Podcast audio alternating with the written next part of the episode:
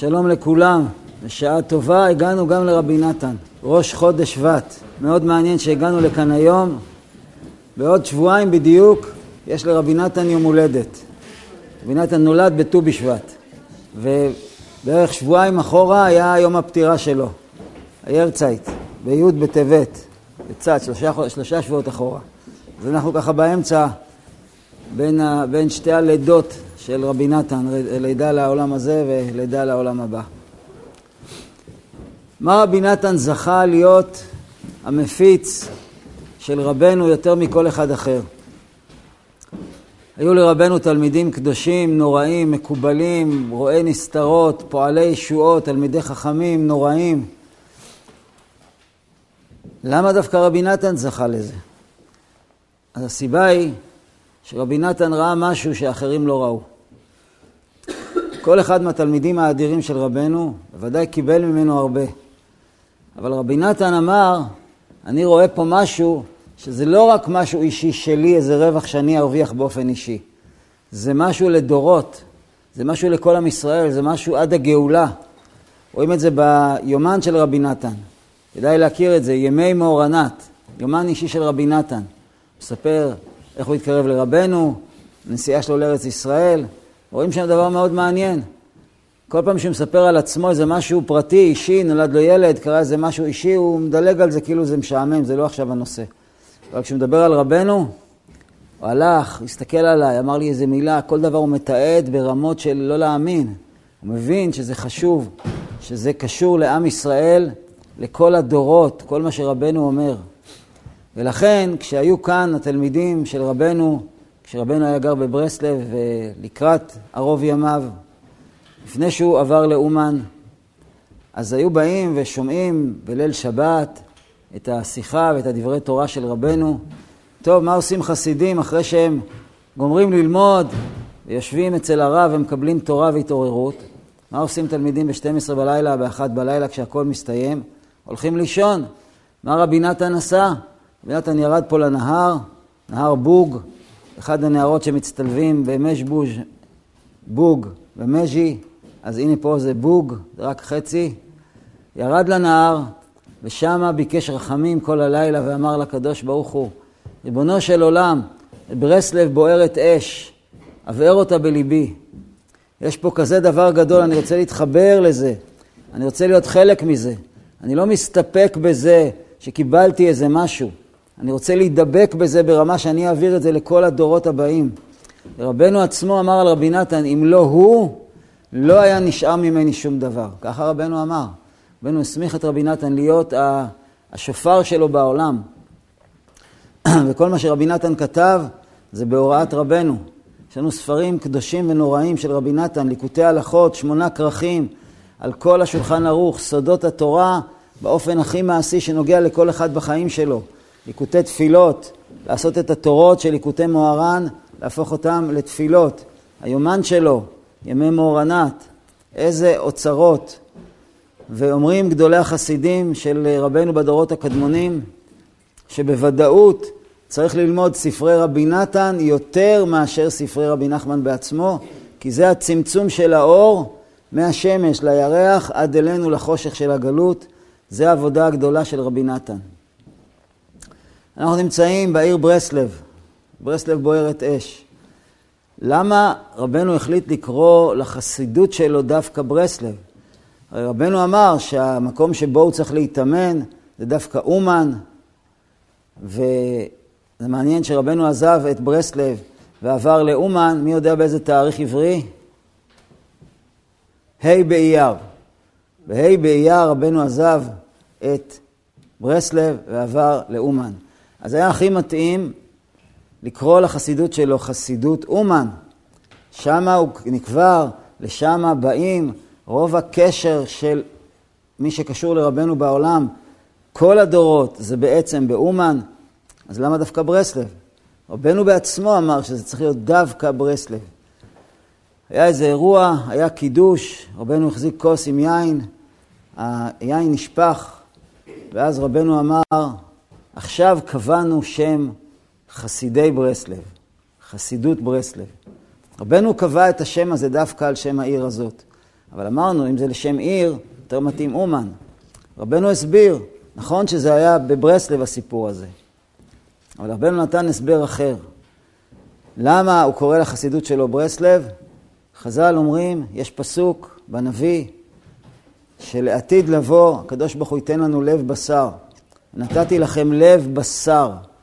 לב בשר, רבנו אומר שם באותה שיחה, אותיות ברסלב. אבל זה לא, זה לא סמך, זה שין. אז איך זה מסתדר? אומר רבנו, יש לדברי חז"ל פירוש. נתתי לכם לב בשר, אומרים חז"ל, אל תקרי בשר אלא בוסר. אז חז"ל בעצמם לקחו את השין והפכו אותה לסמך. בדרשה שלהם על לב בשר. אז תכף נראה מה זה לב בשר, מה זה לב בוסר. יש פה שני דברים שכנראה קשורים אחד בשני, וזה השם של החסידות של רבנו. זאת אומרת, חסידי ברסלב זה חסידי לב בשר ולב בוסר. מה זה לב בשר? לב שמרגיש, לב עם הכנעה לקדוש ברוך הוא, לב עם רגשות של קדושה, עם רצונות, עם אהבה, עם יראה, עם אכפתיות, עם אהבת השם, אהבת התורה, אהבת ישראל. הקדוש ברוך הוא אומר, לעתיד לבוא, יהיה כזה מצב, שיהיה בעולם כזה לב, שכל אחד ירגיש את הקדושה. והקדוש ברוך הוא ינקה לנו את לב האבן. והסירותי את לב האבן מבשרכם, ונתתי לכם לב בשר. אנחנו לא אשמים שיש לנו לב אבן. רבי נתן אומר, בליקוטי הלכות יש לנו לב אבן בגלל הצרות. הצרות גורמות אטימות הלב. טוב, בעזרת השם תבוא גאולה, הלב שלנו ייפתח, יהיה לנו לב בשר. רבנו אומר, אני רוצה שאתם תהיו חסידי לב בשר, כי לעתיד לבוא מה שיהיה, זה יהיה על כולם. אני רוצה שאתם תהיו עם לב בשר כבר בהתחלה. ומה שאני אלמד אתכם זה איך לפתוח את הלב. דברו עם השם, דברו עם חברים, תפתחו את הלב, תלמדו לגלות את הלב. כמו בשיחה שהזכרנו, שהשיחה שכל כך רבי נתן התלהב ממנה, שרבנו אמר לו, כמה ימים אחרי שנפגשו פעם ראשונה, ובכלל, כמה טוב ששופכים את, ה, את, ה, את, ה, את הלב לפני השם יתברך, כמו ששופכים את הלב לפני חבר טוב אמיתי. רבנו אומר, גילוי הלב, איך יהיה לי לב בשר? שפוך את הלב. כמו שמדברים עם חבר טוב, ככה תדבר עם השם. אגב, יש כאן קשר מאוד מאוד מעניין בין תקשורת אנושית לבין תקשורת עם הקדוש ברוך הוא. אדם יכול להגיד, אני אין לי חברים טובים, אני לא יודע לדבר ולא יודע לשפוך את הלב, אז תתחיל לדבר עם השם, יהיה לך גם בסוף חברים. או שאדם אומר, הפוך, אה, אני יש לי חברים, אני לא יודע לדבר עם השם. תחזק את העניין הזה עם חברים, ייפתח לך גם הלב להשם. כמובן שהעניין של לתקשר ולדבר ולפתוח את הלב זה גם בסיס לזוגיות, זה לא איזה משהו סודי, ברור לנו. אז איך זוכים ללב בשר? מדברים. רבנו אמר את זה מפורשות, התורה אומרת, הזכרנו את הפסוק הזה, שיבוא זמן שעם ישראל ישאל, איך, איך זוכים להתקרב לקדוש ברוך הוא? זה כל כך רחוק ממני, התורה. התורה בעצמה אומרת, לא רחוקה היא ממך ולא מעבר לים, לא בשמיים היא ולא מעבר לים. התורה זה לא דבר רחוק, אז איפה זה, איך זה נהיה קרוב? אז התורה עצמה אומרת, בפיך ובלבבך לעשותו. איך התורה תהפוך להיות משהו קרוב שנוגע לי ללב על ידי הפה והלב. אבל אמרנו שהלב אטום, אז רבנו אומר, הפה יפתח את הלב. הפה זה המפתח ללב. תדבר ותדבר, כן, אבל אני, כמו שדיברנו, אני מדבר עם עצמי, אני מדבר עם השם, אני מדבר עם חברים. אני מרגיש שלא לא יוצא לי באמת דברים שיוצאים לי מהלב. זה לא תמיד יוצא באמת מהלב. אז מה אני אעשה? מישהו שאל את רבנו פעם, איך לוקחים לב? אז רבנו אמר לו, תראה לי איזה צדיק שנתן לב. אז, אז מה, מה התשובה הזאת אומרת? אז רבנו אמר, אתה תדבר והדיבור יביא את הלב.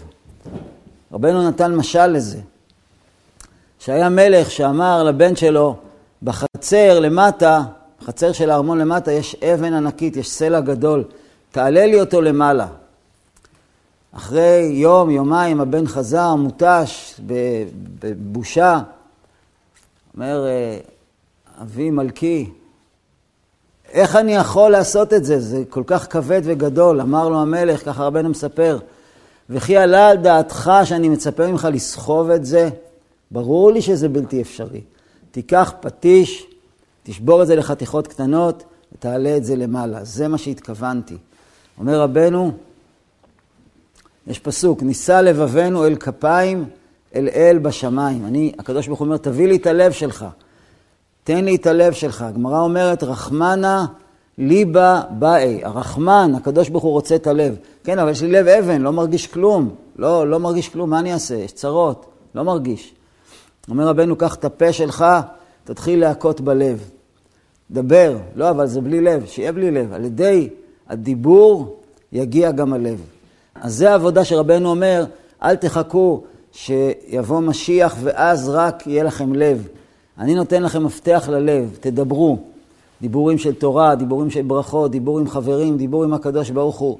תדברו, הדיבור יפתח את הלב. זה העצה שלי, ככה רבנו אומר.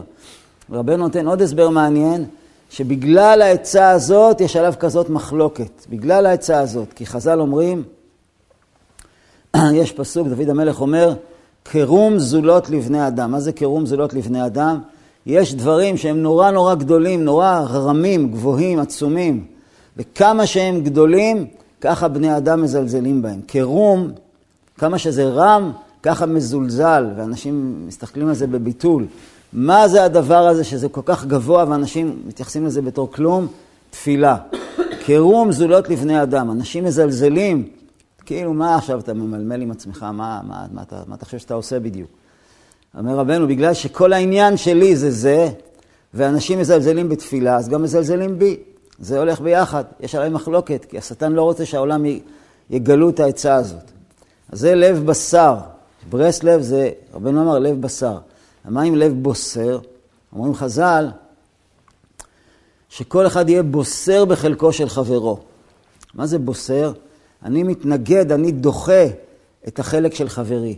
אני מסתכל על מה שיש לחבר שלי, לשכן שלי, לאנשים מסביבי, בגשמיות, ברוחניות. אני תמיד אמצא שיש לאחרים בכל מיני תחומים יותר ממני. כל העולם היום עובד על הקליפה של עשיו. עשיו זה, אני רוצה להראות שאני משהו, ואני לכן צריך לחכות את מי שנחשב מקובל. מה נחשב מקובל? אני גם רוצה להיות כזה, אני גם רוצה להיות סלב, אני גם רוצה להיות מפורסם, שכולם יכירו אותי, שכולם יכבדו אותי, שכולם ידעו מי אני. אז מה עושים בשביל זה? צריך כסף, אז אני רוצה להשיג כסף. צריך חוכמה, אז אני אחכים. לעשות רושם, למצוא חן בעיני אחרים. להיות אחד שיש לו ערך. אנחנו רגילים מעשיו, העשיו זה עשייה. הערך של עשיו זה מחיצוניות. איך אני נראה, מה אומרים עליי, מה חושבים עליי, כמה לייקים עושים לי, כמה אני מפורסם, כמה תמונות יש לי. זה המדד של עשיו למי זה הבן אדם. והמדד הזה הוא מדד של סיטרא אחרא, כי זה קליפה, זה לא מה שאתה. אתה רק עושה סיפור כדי להשיג את הרווח הזה של יגידו שאתה שווה, אבל זה לא מה שאתה, אז ממילא גם אין לך סיפוק מזה. ואז אתה רוצה להשיג עוד חוכמה ועוד כסף ועוד כבוד כדי שיגידו שאתה משהו מיוחד, וזה לא עוזר לך. זה לא עוזר לך. עבדנו לפני שנים באיזה מקום שיש בו כמה משרדים, היה שם פתגמים של כל מיני אה, שטותניקים גויים שמראים שהם נורא חכמים. אחד מהם היה ציטוט של ביל גייטס, כנראה בשביל, שם, בשביל זה הגעתי לשם לראות את זה. השם יסלח שאני מזכיר שמות כאלה פה במקום הזה, אבל בכל אופן רק להבין מי זה עשיו. והוא אומר ככה, כנראה זה כזה היה מש, משהו כל כך משמעותי, שהיה צריך לצט, לצטט את זה בין חכמי אה, אומות העולם. הוא אומר ככה, אם אתה לא יכול לעשות משהו שיהיה טוב, לפחות תעשה שזה יהיה נראה טוב. תמכור כלום בפיתה, העיקר אתה יודע לשווק, זה כל העניין, כל העולם עובד על שיווק. רגע, מה אני משווק? לא משנה. העיקר שאני אהיה משווק, זה כל הסיפור. וככה אנחנו גם רגילים לשווק את עצמנו. מה שנחשב, גם אני שם. זה שטויות, זה הבלים. אחת התורות היסודיות של רבנו זה אחד היה אברהם. שאברהם עבד את השם רק על ידי שהיה אחד. ולא הסתכל בכלל מה אומרים, מה חושבים, איך מתייחסים. לא עניין אותו ולא ספר כלום מה אנשים אומרים ואיך זה נראה ואיך זה מצטלם. ורבנו כותב שם מפורשות, ואי אפשר בשום פנים ואופן להיכנס לעבודת השם, אלא אם כן אתה מסגל את התכונה הזאת. אני לא חי בשביל אף אחד, לא בשביל ההסכמה והאישור של אף אחד, שאף אחד לא יספר לי מה אני שווה או לא שווה. אז מה כן? אם, זה לא, אם לא מבחוץ אני אקבל את הערך שלי, אז מאיפה אני אקבל? אז מה זה לב בוסר? אני לא רוצה ואני לא צריך אישור מאף אחד לערך שלי, מאף אחד בעולם. כמו אברהם, גם אני. אז מה כן? מה כן? כל אחד וכל יהודי יש לו תפקיד ושליחות שאין לאף אחד אחר בעולם. אף אחד אחר לא יכול לעשות מה שאני צריך לעשות. רבי נתן כותב לבן שלו בעלים לתרופה, טוב שהזכרנו גם את זה, מכתבי רבי נתן, ספר מדהים מתוך החיים, מתוך היום-יום, עלים לתרופה, ממש כדאי לאכול את זה כל יום, זה ממש תרופה לנפש, עלים לתרופה, ממש ספר מדהים. והוא כותב לבן שלו, רבי יצחק, הבן שלו, תדע לך, בני היקר, עם כל זה שאתה לא מעריך את עצמך ואתה לא חושב שאתה שווה משהו, מה שאתה צריך לעשות בעולם, אף אחד לא יכול לעשות, רק אתה. גם לא הצדיקים הקדושים והעליונים. ואם יבואו כל המלאכים, יבוא רבי שמעון בר יוחאי, יבוא אריזל, יבוא הבעל שם טוב ויבוא רבנו, וינסה לעשות את מה שמוטל עליך, הוא לא יצליח, כי רק אתה יכול לעשות את זה. זה הפוך מעשיו, הפוך מהנראות. אני צריך לחפש מה הנקודה שלי. כדי לחפש את הנקודה שלי, אני צריך להתרפא מהנראות. אני בוסר בחלקו של חברי, אני לא מנסה לחקות אף אחד. אני לא מנסה להעמיד פנים ולמצוא חן בעין אף אחד. רבנו אומר, יש כל כך הרבה שקר בעולם, יש גם שקר שהוא לא מה שאתה אומר, אלא איך שאתה מתנהג. חן של שקר. כל כך הרבה תנועות והוויות וצלילים והתנהגויות ונראות. גם זה לקדושה נכנס. מה זה צדיק? צדיק זה אחד שמדבר לאט, יש לו קול כזה, והוא יש לו זקן לבן, ועיניים נוצצות, וכולם אומרים שהוא עושה ניסים. זה גם נראות. רבנו כותב בליקוטי מוהר"ן, זה לא אומר על אף אדם שהוא צדיק, שהוא מצטלם יפה לז'ורנל של הצדיקים. זה לא אומר שום דבר עליך. אז התרופה שרבנו אומר, אני אפנה ממך את כל השקר הזה של הנראות ולהיות ולהיחשב לפי מה שאחרים אומרים, ואתה תחפש את הנקודה שלך, ותמצא את הנקודה שלך. וזה מה שהקדוש ברוך הוא רוצה ממך, שאתה תעשה את הדבר שלך. נשאלת השאלה הגדולה, שהיא לכאורה אה, ממוטטת את כל הבניין הזה. מאיפה אני צריך לדעת? מאיפה אני יכול לדעת מה העניין שלי בחיים? זה לא אמור להיות קשה, כי הקדוש ברוך הוא נתן לכל אחד כישרונות ומעלות ותכונות אופי, ושם אותו בבית מסוים, עבר עליו מה שעבר, הוא גר במקום אחד, יש לו תכונות ונטיות כאלה, דברים שהוא אוהב, דברים שהוא לא אוהב. כל המכלול חיים שלי זה הסבר למה הקדוש ברוך הוא רוצה ממני. כן, אבל איך אני אדע את זה? אני צריך להתחיל להיות אמיתי. רבנו נתן שתי עצות, ששתיהן עצות מעשיות מרכזיות ביותר, והם המסלול של כל אחד להגיע לנקודה שלי, לא לנקודה של עשיו, איך זה נראה, לנקודה שלי. שתי עצות שדיברנו עליהן והזכרנו אותן, עכשיו אנחנו מזכירים אותן בהקשר של לב בשר. אני לא מחפש שום דבר מבחוץ, אני רוצה להיות במקום שלי, לעשות את התפקיד שלי. בשביל זה יש לי שתי עצות, פצצה, פצצת אטום, פצצת מימן. אחת, התבודדות. מה זה קשור לעניין? אין לי טקסט מוכתב. לא אומרים לי מה להגיד. תחפש כל יום מחדש מה אתה מרגיש, מה אתה חושב. תלמד להכיר את עצמך, לבטא את עצמך, להבין מה אתה מרגיש, מה אתה רוצה, מה אתה צריך, מה חסר לך, מה כואב לך, מה מיוחד בך. אתה חייב להביא את עצמך לתוך ההתבודדות, כי אין פה שום הכתבה. בסוגריים, מי שיגיד לכם, תראו כתוב באיזה מקום שהתבודדות זה דווקא לפני, לפי תוכנית מסוימת, זה לא נכון. כי רבנו כותב, התבודדות היא דבר חדש שכל אחד מחדש אותה מעצמו בעצמו. אפשר להגיד המלצות על כל מיני כיוונים, אבל אי אפשר להגיד זה דווקא ככה ולא אחרת. בכל התבודדות חייבים להתבודד למשל. זה לא נכון, התבודדות זה אני מביא את עצמי. ואם אני כל יום מביא את עצמי, אני מתחיל להכיר את עצמי, אז אני אתחיל להגשים את עצמי. כן, אבל יש בעיה בעצה הזאת. כי הרבה פעמים כשאני מביא את עצמי, אני מביא גם כל מיני דברים שלא בא לי לראות אותם, כי זה חלק ממני וממה שעובר עליי. אז, אז לכן, זאת אחת הסיבות שכל כך קשה לי להתבודד, כי אני לא רוצה לראות את עצמי. זה העבודה של היצר הרע, הרשע, שמספר לי שעדיף לי לא להסתכל פנימה ולא להגיד מה אני חושב ומרגיש, כי אז עוד יגלו מי אני. ואני בעצמי הרי יודע שאני מפלצת, אז עדיף שאף אחד לא ידע מי אני, ועדיף שגם אני לא ידע מי אני. לכן קשה להתבודד. הנה העצה השנייה, הזמרה. תסתכל על עצמך ואתה כל הזמן תחפש את הטוב, את הדברים הטובים, את המידות הטובות, את התכונות הטובות, את הנטיות הטובות, את הרצונות הטובים. אתה לא אמור לחפש את הרע. אז רגע, להתעלם מהרע? רבנו אומר, לא. הדבר, הדברים שנראים לך רעים, אין רע.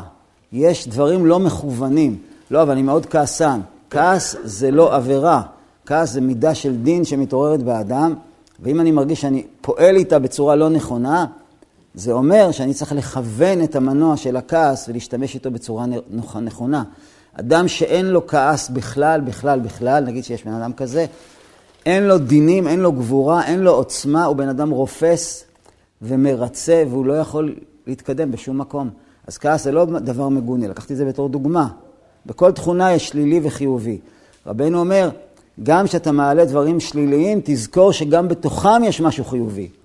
זה לא אני מתעלם מהשלילי ומסתכל רק על החיובי. אני מסתכל על החיובי, ואני מחזק ומעודד את עצמי, ואני אומר שאני זה החיובי, ואני מחזק את עצמי על הטוב שבי, וזה הולך יחד עם התבודדות. וגם כשעולים דברים שליליים, זה לא אומר שאני רע. זה אומר שיש בי כוחות לא מכוונים, וזה לשון חז"ל. אמר רבי יהודה, אין לך דבר שברא הקדוש ברוך הוא לבטלה. קהלת אומר, החכם באדם, עת לכל וזמן לכל חפץ אשר תחת השמיים. לכל דבר יש מקום. לא כמו שאנחנו בעולם המדומיין שלנו מחלקים את הכל לזה כן וזה לא. לאהוב זה נחמד, זה טוב, לשנוא, לא, אל תשנא. לא, זה לא נכון. אומר קהלת, עת לאהוב ועת לשנוא. תשים את הדבר במקום, זה טוב. ואם אתה לא שם אותו במקום, זה לא טוב.